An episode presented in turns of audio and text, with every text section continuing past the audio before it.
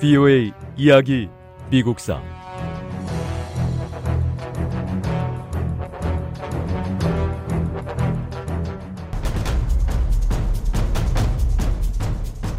(1863년 4월 16일) 북부의 해군은 빅스버그를 지나서 내려갔습니다. 남부군은 북부군 선박들을 발견하고 포격을 시작했습니다. 빅스버그는 어느 누구도 들어갈 수도 빠져나올 수도 없을 만큼 물샐 틈 없이 포위된 상태였습니다. 펨버튼 장군은 항복 문제를 논의할 준비가 돼 있다고 전했습니다. 존 펨버튼 장군은 7월 4일 항복 문서에 서명했습니다.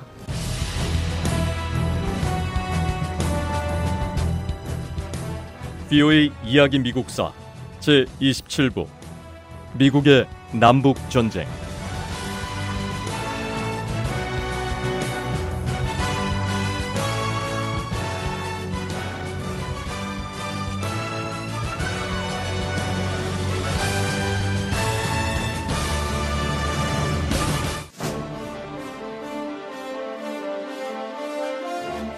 빅스버그 승리의 주역이었던 율리시스 그랜트 장군은 북부군의 서부 지역 총사령관에 임명됐습니다. 율리시스 그랜트 장군, 테네시주 차타누가로 내려가 주십시오. 지금 우리 군은 차타누가에서 부대를 재편성하고 있는데 남부군이 이 도시를 절반가량 포위하고 있는 상황입니다.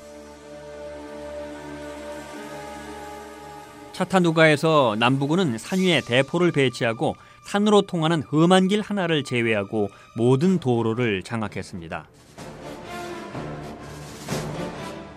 도시 위쪽과 아래쪽에서 테네시 강을 봉쇄했고요. 철도도 차단했습니다. 남부군 장군은 북부군이 굶주림 때문에 결국 항복할 거라고 믿고 있었습니다.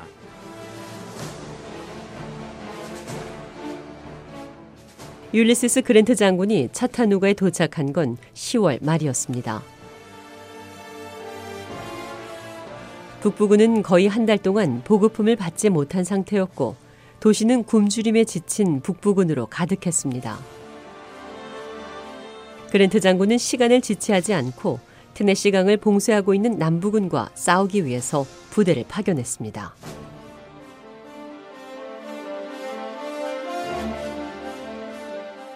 그랜트 장군은 북부군의 보급 기지에서 가장 가까운 도로를 봉쇄하고 있는 남부군과 싸우기 위해서 부대를 파견했습니다. 일주일 만에 보급 마차들이 차타누가로 들어왔습니다. 다시 몇 주일이 지나자 패배했던 북부군은 다시 싸울 수 있는 준비를 갖췄습니다.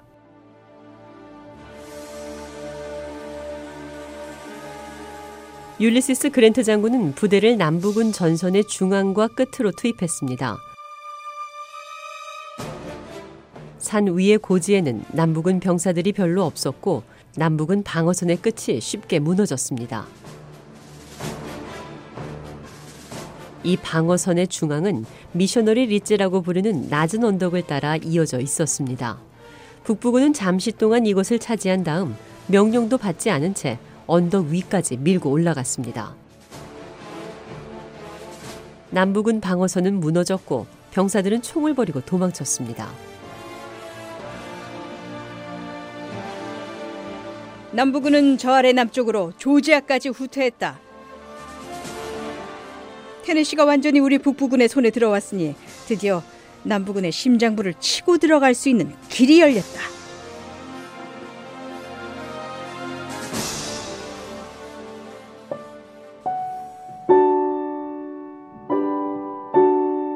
이번 전쟁에서 남부가 승리할 가능성은 거의 없었습니다. 남부는 전투에서 너무 많은 병력을 잃었고요. 보충할 병력도 거의 바닥이 났습니다. 무엇보다 보급이 형편없었습니다.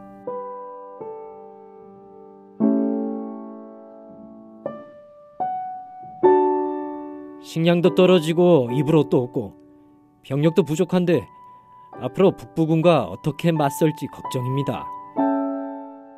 남부 외에는 아무도 우리를 지원해 주지 않는 데다 지금은 북부군 병력과 군함들의 포위까지 돼 있으니 파멸 직전입니다.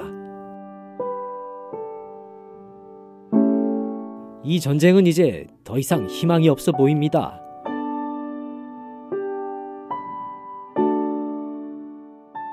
하지만 우리는 멈추지 않고 끝까지 싸울 겁니다.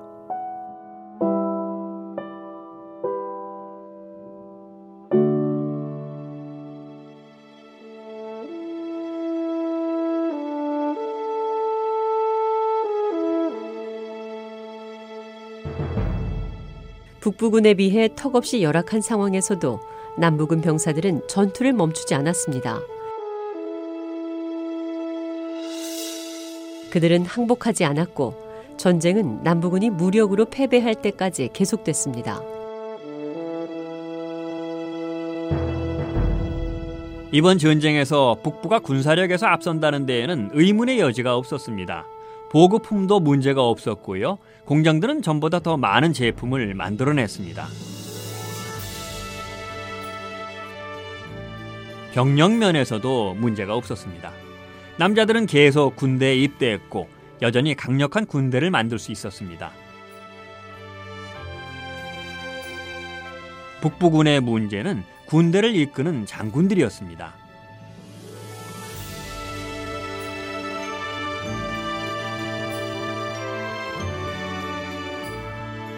어떤 장군은 너무 신중하고 어떤 장군은 아예 싸울 의지가 없어 보이고 심지어 어떤 장군은 아예 싸우는 법을 모르는 게 아닌지 의심이 될 정도라니까요. 뭐니 뭐니 해도 우리에게 승리를 안겨줄 장군은 율리시스 그랜트 장군뿐인 것 같아요. 그러니 링컨 대통령께서도 그랜트 장군을 연방군 총사령관으로 임명한 거 아니겠어요? 전쟁에 대해서는 그랜트 장군에게 모든 걸 맡기고 있다고 하더라고요.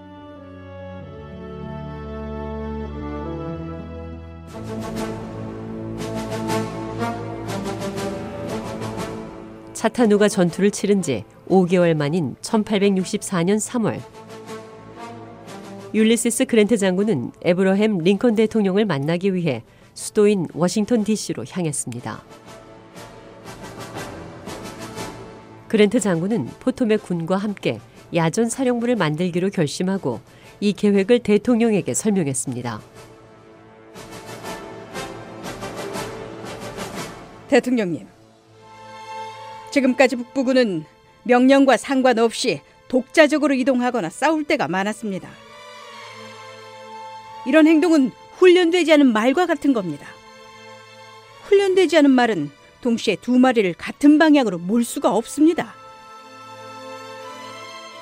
앞으로 북부군은 연방군 총사령관인 제 명령에 따라 같은 방향으로 가야 합니다. 전군이 동시에 공격해서 남부군이 저지할 수 없는 강력한 힘을 만들어야만 적을 무너뜨릴 수 있습니다.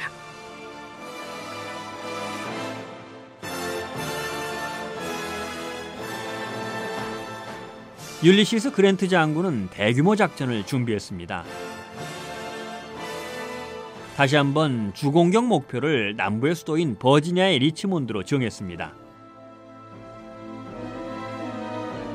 포토맥 군의 병력은 모두 12만 명이었습니다. 포토맥 군은 북쪽에서 리치몬드로 이동하도록 작전 계획이 짜여졌습니다.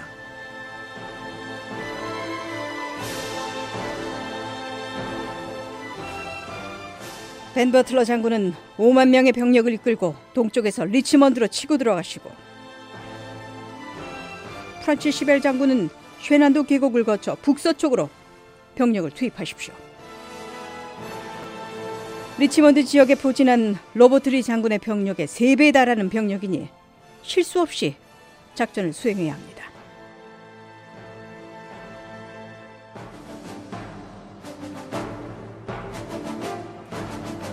부여의 이야기 미국사 다음 시간에 계속됩니다.